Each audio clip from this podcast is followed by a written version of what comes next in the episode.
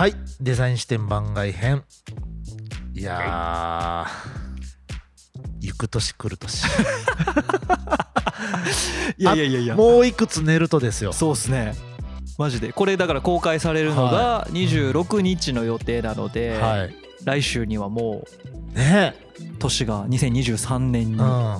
なんかあのそうですね、はい。えっと僕やっぱスターバックスよく行くんで、はい。あれなんですけどスターバックスってすごいなと思うのは、はいなんか秋ぐらいから、はい。もうハロウィンやり始めてそうですね、うん。ハロウィン終わった次の日にはクリスマスやってるんですよ。で多分クリスマス終わってすぐにはい。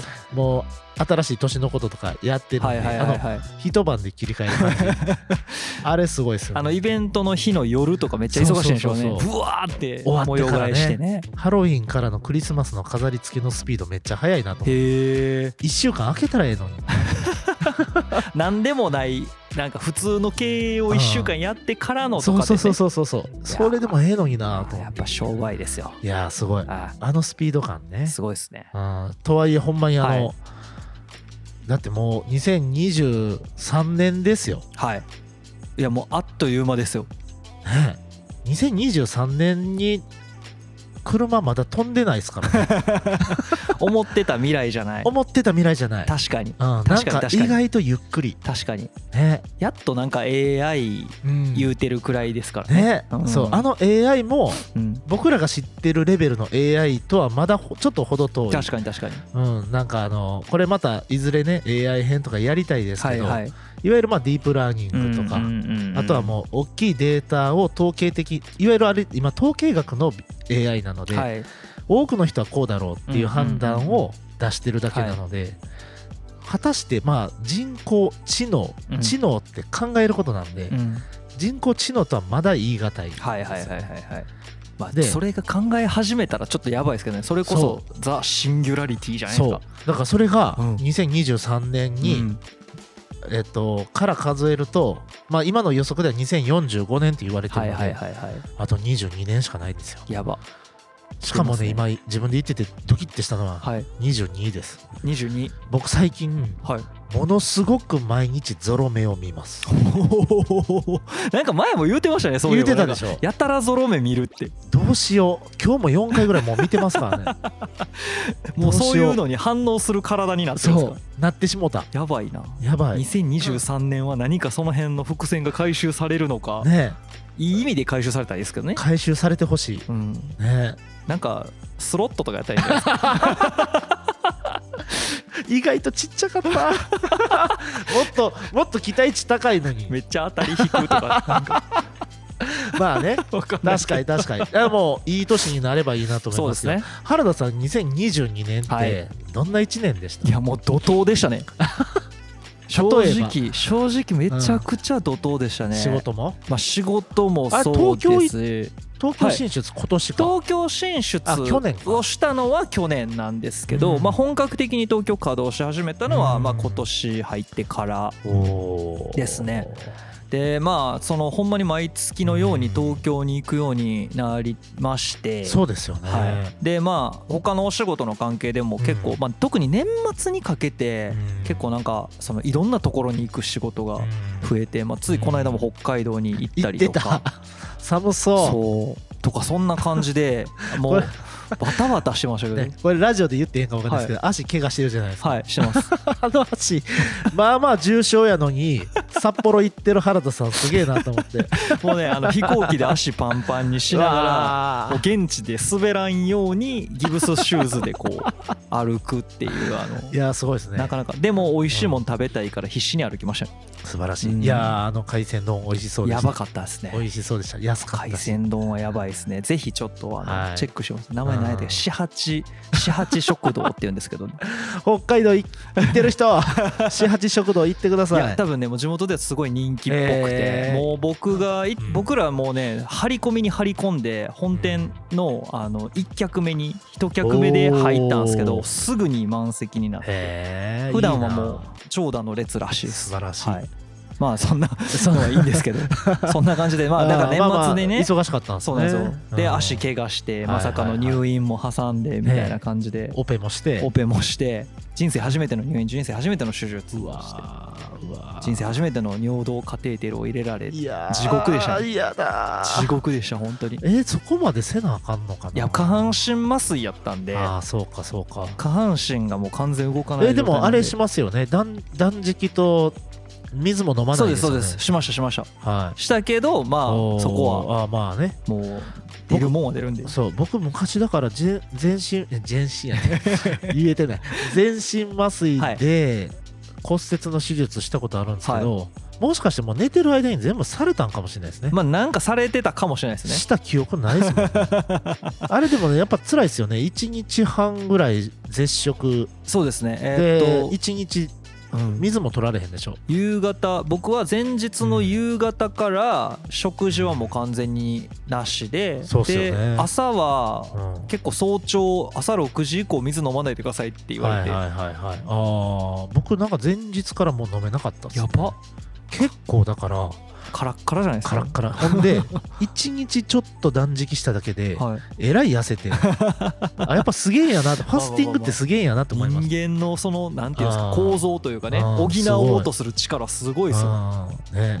い。やーでもとりあえずご無事で。いやはい。無事かどうかわかんないですけど。そうですね。だからもう年末にちょっとイベントが起こりすぎたせいでちょっと前半の方あんま記憶ない。です2022年ね。もうあれは2022年のことやったか2021年のことやったかよくわからないような状態ですね。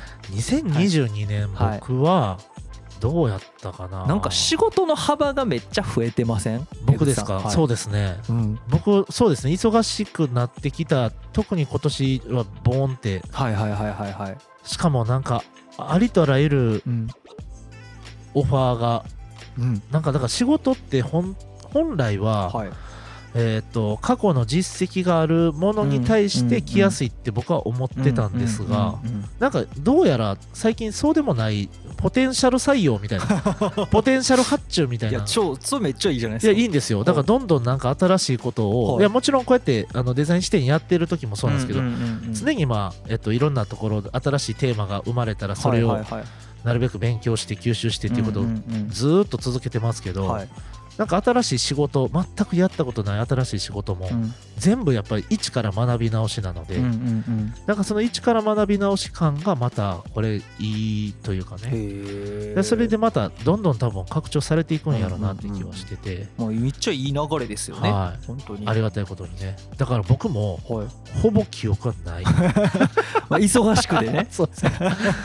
でまああのそうです。今年1年はい。はそうですね。多分皆さんこれ聞いてくださってる皆さんもそうだと思うんですけど、はい。相変わらずまあコロナは終わらなかった、まあそうですね。今年コロナ終わると思ったけど、ね。終わらなかったんですね、うん。だからまあ海外行く人は行ってますけどなんかまあそう前ほど気楽には行けないので、うんうん。僕も今年1年ずっとまだ国内にいましたし、よね。であとは、えっと、2月頃からウクライナの情勢で、ねえっと、製造業はやっぱあそこからかなりちょっと状況が混沌とし始めて、円安原油高ね。でまあいろんなそのサプライチェーンが、うん。えーあの戦争によってこううまくつながれなくなって、うん。急遽あのいろんなものをこうなんですかね別のところが調達しないといけないとか、うん。そうですね。日々ねあわ上がり続けるドルだったりとかでいやほんまに。ねいや結構ねすごい1年年だったんじゃないかなと思って。なんかなんなんなんですかね？なんかその本当にリアルにこうん。うちょっと、え？この先どうなるの感を一瞬みんなね。こう、そうですよね。え？どうするみたいなのをうん。バッと不安をかきたてられつつ、でもなんかどっかのんきやなと思うのは、まあね。なんか、うん。まあ国民性なのか何なのかわからないですけど、平和ボケという言い方がね一般的には言われますけど、ねまあ、平和であることとかなんかうん屈託なく生きていくっていうことはいいことではあるんですけど、はいはいはい、あの一部やっぱり何かそういうことが急に起きた時に、うん。初動で対応できるような認識は持っとかなあかんと思うんですよね。そね。それこそだから防災もそうだし、は例えばなんか駅でうん。この間倒れてる人がいて、ほいえっとその時は周りの人がわーってすぐに助けたからよかったんですけど、何年前かな？5年とか10年ぐらい前に同じようなシチュエーションを別の駅で見た時に、はいはいはい。まあまあみんな放置さしてたんですね、へえそういうのとかいやこれなんか演技なのとかなんか撮影なのとか、はいはいはい。なんかなんか分からんけど倒れてるけど関わらん方がいいかなとか、会社行かなあかんしみたいな。なんかそんなんとかが、うん。なんかちょっとまあ個人的にはこの間そういうのでこう助けてる人たち見ると、はい。あなんかちょっとこうみんなで助け合うっていう意識が、ある種のまあコロナとかうん。こうねまあ今あんまり僕らはそういう部分受けてないですけどウクライナの件とかでなんかちょっとこうそこはかとない連帯感みたいなねはまだあるなって気はうん前ほ前よりかは芽生えたかなって気はちょっと僕は感じましたねそういう2022年でしたけど。まあ最後はあれですね。それこそもうワールドカップで。ね記憶に新しい。ぶわーっと盛り上がって。まああのこれ収録してるのは あのちょうどはい。えっと クロアチア戦の翌日。翌日というか当日というか。当日だ。今朝ですね。はい今朝。今朝悔しかった。いやーけど、ね。いやーよく頑張った。いやーなんかもうあれはもうしゃあないっすね。PK はもうしゃあないですよ。しゃあないっす。うん。あとなんかあの相手が PK 慣れしてた感がすごくて、うん。もうなんか日本はもう わーってなっちゃいましたもんね。うん、でもほんまにまさかねこんはなこうドイツスペインにまあグループリーグの予選とはいえ、はい向こうも別に手抜いてるわけじゃないんで、うんうんだから一発勝負じゃないってところのうん。あれはあったかもしれないですけど、まあ、ここまでやれたっていうのは良かったなって思うと。すごいですよ。ね。すごいこと。僕はもう全然詳しくないですけどこの時だけのミーハーですけど すごいです。なんかねあの僕も全然詳しくないですけど、はい。本来いわゆる4バックと呼ばれるディフェンスが4人のフォーメーションが、うんうんうん。えー、と日本らしいっていうか、まあ、ずっと日本はそれをやってきたんですけど、いわゆる5バックと呼ばれるやつに切り替えてドイツに勝って、はい。でいわゆるその新しいフォーメーションでスペインにも勝ってみたいなうん。ことなんですね。はい。そう。だからそのなんか新しいことにチャレンジして成功するっていうことを、うん。まあ、こうあんな大舞台でやってまあだからあれ5バックの練習どんぐらいしとったんかにはい。してたんかとかね。分かんないんですよ。オプション的に、実験的にやったのか何なのか分かんないですけど、はいなんかその辺がなんかすごいなんかねこうそういう目線で考えてしまいますね、大舞台であ全く誰も予想してない新しいことをやるってはいう勇気とそれ成功させるためのなんかハードワークと、なんかそういうのめっちゃ感じさせられたなって感じはしますね。だからやっぱなんか今回ほんまにこう監督何考えてんのかな をああまあね。めっちゃ考えながら見見れたのがすごい楽しくて、まあ、はい自分自身の多分目線も変わったんやろうなっていううのは。あるんですけど、でもねあのん。サッカーっていう競技、まあサッカーだけじゃないかもしれないですけど、やっぱスポーツって熱狂するじゃないですか。はい。熱狂するけど、ある種まあドイツ戦終わった後に褒めたたえはい、コスタリカに負けた時にもう手のひら返しがすごくて。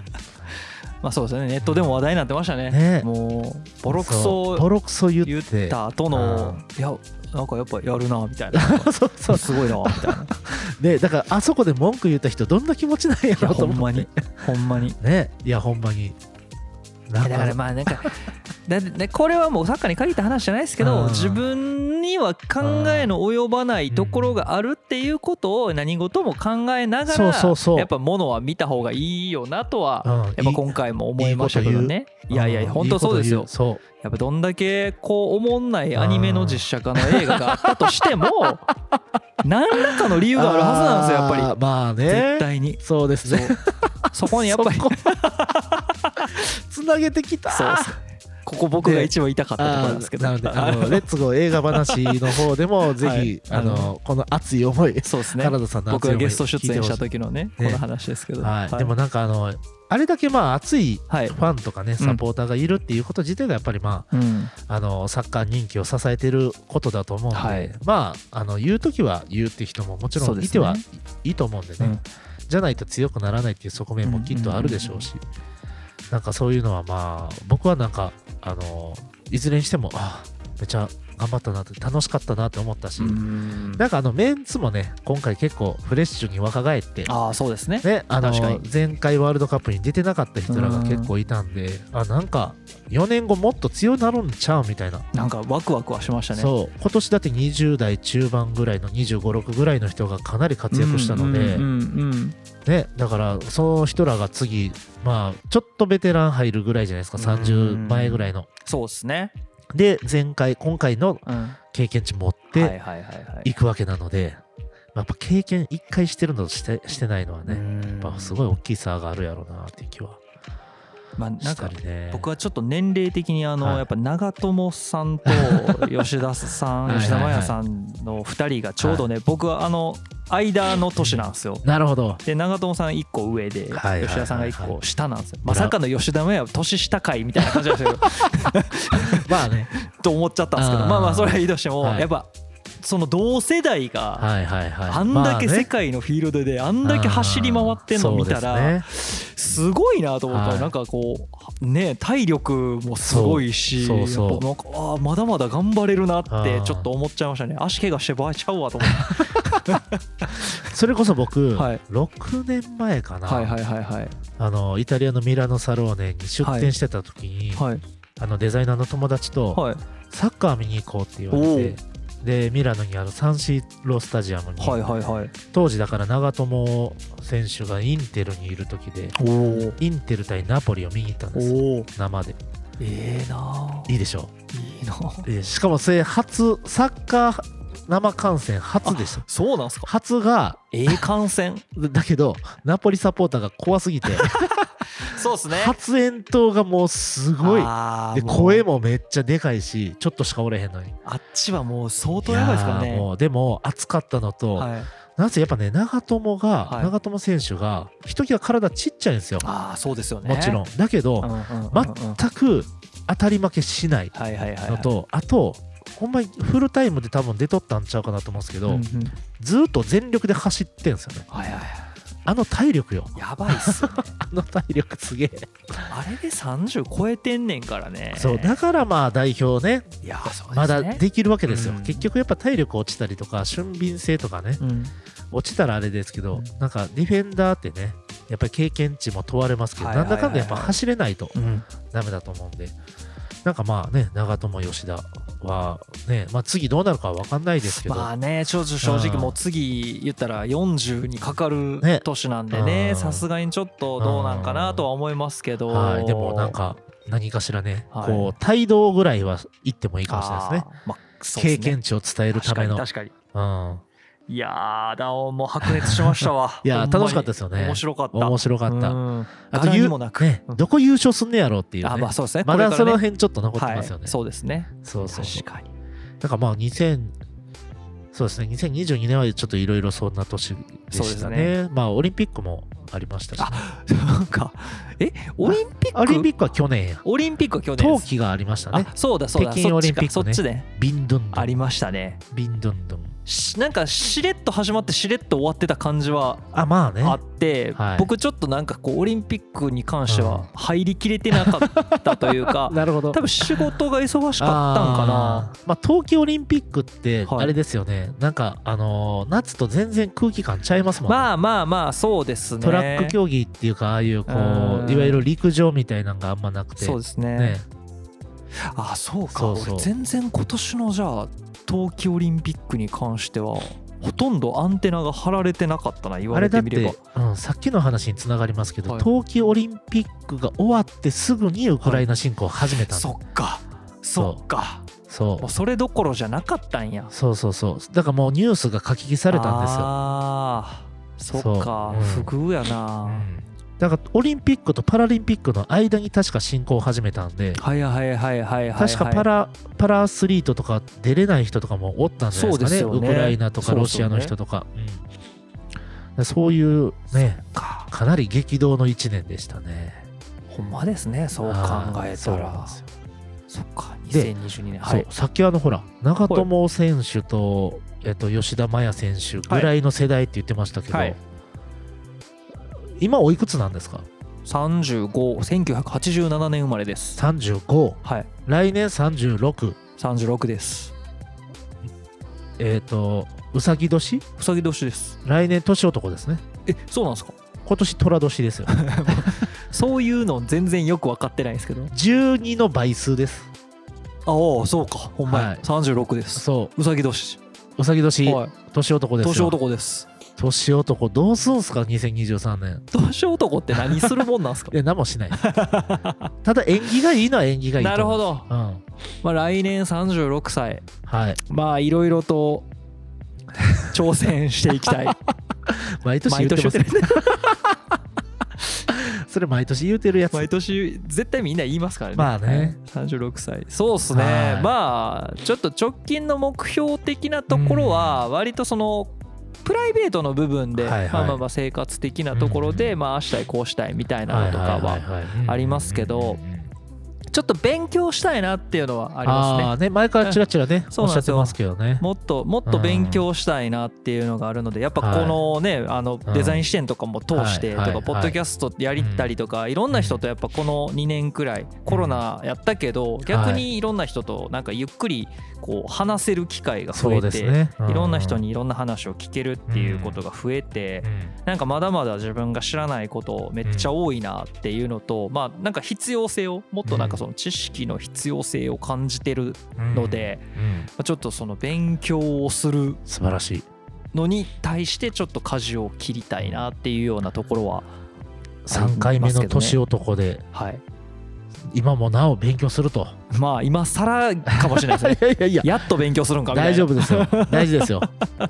勉強なんていつからでもいいんいですよ。やそうですね。うん。今が一番若いですからそうそう。ここからが残りの人生考えたらね、はい。うん。今スタートですよ。そうですね。ちょっと改めてしたいなっていうところではありますけど。えい。いですね。江口さんは？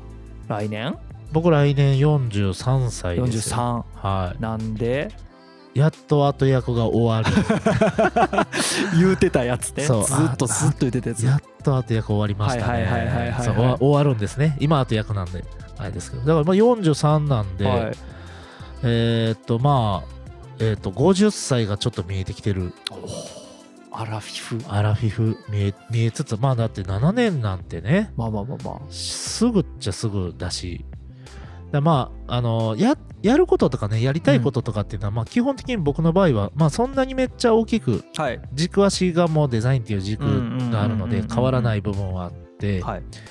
ただまああの自分がえっと望んでいなくても新しいフィールドがなんかなぜか用意されるみたいなところがまあ、最近のいいところなのでめちゃめちゃいいじゃないですか。とにかくそこにはいえっと食らいついていく。まあベースはそこですね、はい。とにかくそこに食らいついていくっていうことと、まああのこれ何年か前からずっと思ってることではあるんですけどやっぱりまあ、えっ、と地元うん大阪、もしくは関西、はい。あとはまあもっと広い目で見たら日本っていうところに、まあ、もうちょっとこう貢献っていうかね還元貢献みたいなところを、うん。えー、としっかりやりたいなっていう思いははい。これもずっとあって、うんうん。で僕はやっぱりまああのえっ、と原田さんと一緒にやったあの酒が進む話でもお話ししたんですけど、大阪市の、えっと学校に行ってたので、はい。まあ、大阪にそ学費出してもらったみたいなもんなんですよね。で考えると、まあ、あの今、大阪市にしっかり納税してるんで、これを別に言う必要もないんですけども、まあ、あのとにかく、えっと、大阪とか関西とかね、うん。日本っていうところに、まあ、何かしらここまで培ったことを還元していけるようなことができればいいなってそいううのと、あとやっぱりまあそうですね、うーん振り返れば、うん。20代はほぼほぼ下積み、はい。30代は自分のためにうん。いろいろ冒険しました、イタリア行ったりとか。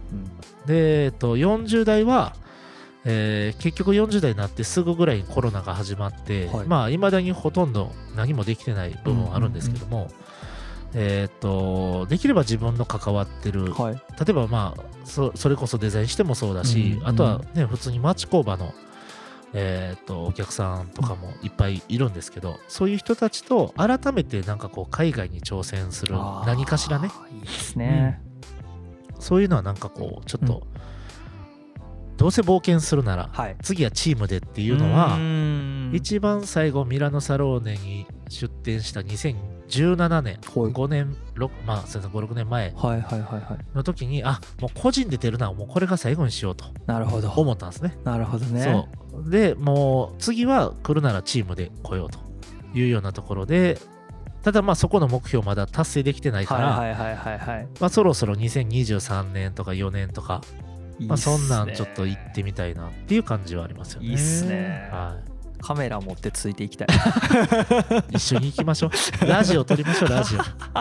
ミラノサローネでサロネで、サロネで ラジオとねしれっと撮りましょそれすごいなやってみたいな本当に本当に。あの、友達のデザイナーとかゲストに呼んでね。はいはいはいはいいいですねはい、そんなんやってみたいですよね。そうそうそう。みたいなね。はいなんかまあ2023年もはいね、多分何かしらすごい年になると思うんですよ。まあそうですね。うん。いい意味か悪い意味か分かんないですけど、すんごい多分、うん、世の中がひっくり返るような一年に多分なるだろうとは思っててそう,、考えたら平成って平和やったな。まあ振り返ってみれば。ね。というかうん。結局毎年何らか起きてはいるんですよ。はいなんだかんだね。はいはいはいうん。なんだかんだ起きてはいるけど、うん。やっぱ今が一番こうやっぱトピックとしてはね、うん。あの何か起きてる感を感じるから、ねあの振り返ってみればまああの時はああやったなみたいなの、うんいやだって雄太かって平成だってリーマンショックとかありましたね。ありましたもんあったあった。リーマンショックもあったし、3.11も。いやいやそうですよね、9.11もあったもんな。まあでもそれでもやなんとかやっぱややれてきたといううんか、はいはい。人類頑張ってきたんでね、まあなんだかんだ人間すげえっすね。そうそうそうそう。なんだかんだなんとかするんやろうなとは思ってます。そなんかあのほら、うん。よくあのディズニーとかはい。カートゥーン系の,、はいはいはい、まあのアニメとかでなんか巨人にペチャーンって踏み潰されて ひらひらってなってもそうそうそうそう。その後ブンってこう元に戻る。元に戻る、うん。あの感じですよね。はい。スクラップそうですよ。スクラップビルドっていうかね たく復ましい活するんですよね。ねそううん人間たくましいなと思って、だからまあうもちろんねそれでその甚大な被害をはい。被っている方とかもいるし、うん。そのやっぱりね不幸な事故でお亡くなりになられた方とかももちろんいるのは重々承知の上で、でもやっぱりこうやってなんか乗り越えてきたね。苦しい時も乗り越えてきたっていうそのうんなんていうんですか人間の底力っていうんですかね。はいはいはい、わかんないけど。うん、なんかそういうのはなんかこうやっぱあるんやなっていうのはなんかこうそうですね。日々生きながらわかります。しぶとく生きてんなってうん。しぶといっすよね。ずっとだってずっとやっぱねうん。景気がどうこうとかはいはいはい。なんかねもう災害がどうこうとか言われながらもまあ変な言い方ですけど僕らのうのうと生きてるじゃないですか。なんだかんだ。なんだかんだ。なんかねこれ、こういう発言しこれまた、はい。ほんまに炎上覚悟で言いますけど まあいわゆるこの30年間、はい。日本の経済って別に前進してないし、はいはいはい。停滞してるじゃないですか、うんうんでその30年のうちの、僕で言ったら20年ぐらいは、うんこの世界なんですよ。はいはいはいはい。だから景気良かったり、うん。なんかこう経済が前進してる時代を知らないので、ああ確かに。まあ、これがデフォルトなんですね、はいはいはい。このなんすかね、まあ、経営とかしてたら分かると思うんですけど来月終わるかもしらんっていう状況じゃないですか、うん。でこれってまあ多分一般企業に勤めてる人でも、うん。おそらくまあそんな保証なんて誰もないのでうんいつねどんなタイミングで自分が今働いてるところがなくなるかも分からないっていうところなんですけど、はい。それでもなお、うん。えっとい頑張って何かをやろうとしてる人もいるしですね。でうん。僕とか、まあ、原田さんもそうかもしれないですけど、来年のことなんて保証ないじゃないですか。いやいやいやもう本当そうですよ。ね、うん。来年の保証がないうんけど、今こうやって明るうくラジオを撮ってるっていう。そう。だからなんかねもうずぶとく生きていこうっていうねそうは思いましたね。うん。なんかほんまにこの1年でそのそれこそウクライナの状況とか見ててうん。もう日本もいつ戦争に巻き込まれてもおかしくないみたいはない。ねそのうん。まあ言論があったりとかもしてみたいな中でそっかずっとなんかこうそれこそ先言ってたみたいに平成って平和な時代やったなというかなんかほんまに僕らにとっては生まれた時には戦争はなかったしいや戦争あったんですよ海外では。でも日本がダイレクトに巻き込まれるような戦争とかはなかった。でも大人になってきてまあ実際にじゃあ今国土がそのね侵されてるとかいうわけではないけど大人になるにつれてあじわっとこう危ないところあるんやなとか危険なこととか起きてんだから物価の上昇とか子供の時分かんないじゃないですか。そういうのの影響って。でも今なってみたら露骨に家計に影響を与えられて。今ほんま高いと思いながら。何でも高いですもんねすごい。そう。だからそういうののなんか突きつけられつつも、はい、まあでもやっぱずぶとく生きていかなあかんなと。まあそうですね、っていうかまあ帰れないんでね。自分だけではどうしようも。ね。だからまあななもちろんね何らかのアクションをもちろん起こしていきつつ、まあそのこの与えられた環境の中でいかにこうずぶとく生きていくかっていうことはなんか、まあ、2022年にすごいこう叩きつけられた上で2023年引き続きずぶとくいきますっていうのが 僕的にはもうこの環境の中を最大限に利用していこうっていう。いいですね。はい。世界は変えれないですけど自分は変えれます。そうなんですよ、うん、適応能力を上げていく。あとここを上手に生きていくっていうところね、ね、そう。だからまあねまあ、原田さんが率いるバリューもそうですし、僕が、はい、あのやっている帰り討ちスタジオもそうですけど、はい、まあ、2021よりも22の方が良かったわけで、はい、なんかまあこんな、ね、世の中も地面からぐらぐらで逆風もある中で、はい、それでもなお、まあ、自分たちのコミュニティとか組織は何かしら前進させれてるっていうのは、うん、そうですね。まあ、ある種これこんなん言ったら甘えやって言われるかもしれないですけど、はい、ある種そこは僕褒めてもいいと思うんですよね。なんかこうそういうこうむしろこう良かった社会が良かった時代をあまり知らないから、うん、まあたくましく生きざるを得なかったし、っていうかこれが普通だから、甘えるものがなかったわけですね。わらがなかったわけで。うん、だからそれで考えたらまああのこうやってこうね来年終わるかもしれんけどとにかく一生懸命やって、うん、最後締めくくってみたらあ前の年より良かったみたいなことをずっと繰り返していることが、まあ、まあある種のこう僕ら世代の強さなのかもしれないなって思って、うん、うん、だからまあその辺で言うと本当にいろんな世代の方と意見合わない時も僕は結構あるんですけど そうあるんですけどうんそれこそね昔のやり方でそのままやってうまくいくはずなんていうのもないし、もう。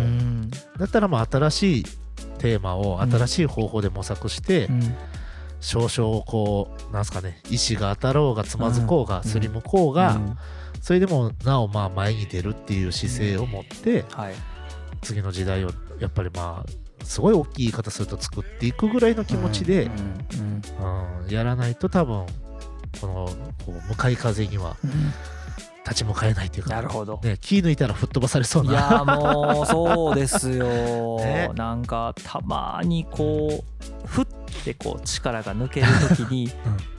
なんていうんですか？今まで見,、見ないふりしてたストレスとか不安みたいなにブワッてこう肩をこうふわって包まれるような感覚がたまにあって。ああかんあかん。って。わかるわ。そうそういう時ありますけどね。あるある、ね、僕だある日突然、はい、なんていうんですかね。まあ、打つとまではいかないですよ、はいはいはい、だけどなんか気分がめちゃくちゃ落ち込む瞬間が来るんですよ。いやわかります。それこそ調子いい時は何ヶ月に1回なんですけど、うん、調子悪い時は1週間に1回ぐらいそんなん来る時もあってそれって多分まあ普段見てないものが見える瞬間なんでしょうね。はいはいはいはいはい。でドーンって落ち込んで、でもそれでもまあうんある種まあそこの部分ってなんていうんですかね。他人じゃなかなかこう救ってもらえない難しい要素やったりした時に、ね、まあもちろん友達とかね、うん、いろんなパートナーとかいろんな人と喋って解決できたらそれはそれで全然ベストなんですけど、そうじゃないもう自分で乗り越えなあかんもんも、その中には含まれてるんで、そういうのはやっぱ頑張るしかないっていう、結局そこしかない、まあそうなんですよ。自分でしか乗り越えられない あの感覚ね。そうなんですよね、まあ僕はそんな時はもうもう一人でキャンプして いいな。山の中に。いやいやでもいいですね。そういう超逃避するんでね。素晴らしい、はい。そういうの大事。